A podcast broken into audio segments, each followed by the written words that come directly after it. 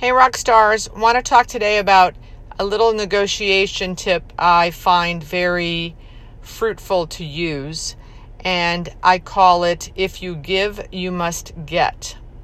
So, so many of us get frustrated when we're negotiating with a prospect. They ask, they ask, they ask, you know, you give in, they ask again, you give in, they ask again, and you feel like, gosh, this is never going to end you know, all these people are doing is asking, I'm never going to get to the end of my deal. Well, I am here to tell you that every time you give on one of their asks, all you're doing is encouraging them to ask again. So you've got to stop that. And how I recommend doing that is when they ask for, well, you know, is it possible for me to get less on an annual fixed increase, you know, then the response would be, sure, I can, you know, lower the annual increase from 5% annually to 4, but then I need your rent to go from 20 to 20 and a quarter.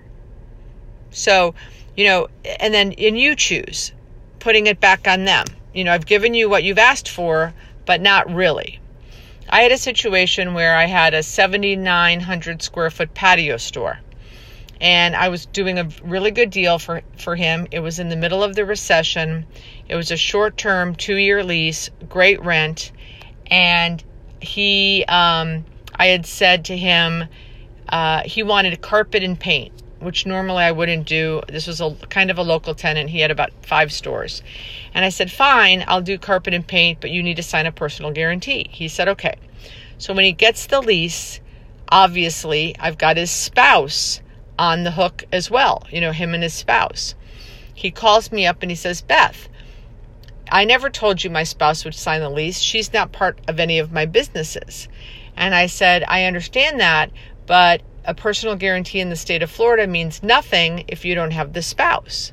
He said, Well, she's not in any of my businesses. I'm not going to do that. And I said, Well, the only way I could, you know, maybe not have her sign and just have you sign is if you give up the carpet and paint.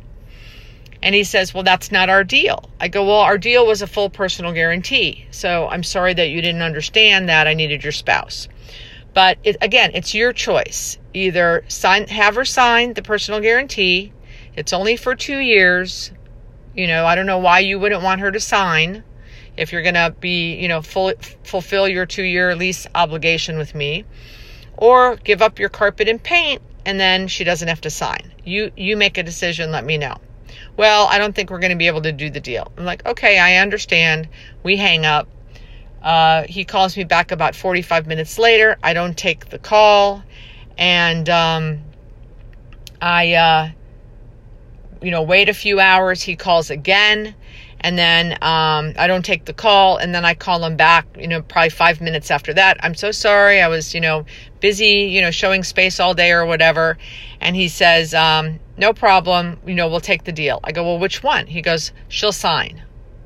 So, very, very important in negotiations. If you give, you must get. Have a great week, rock stars.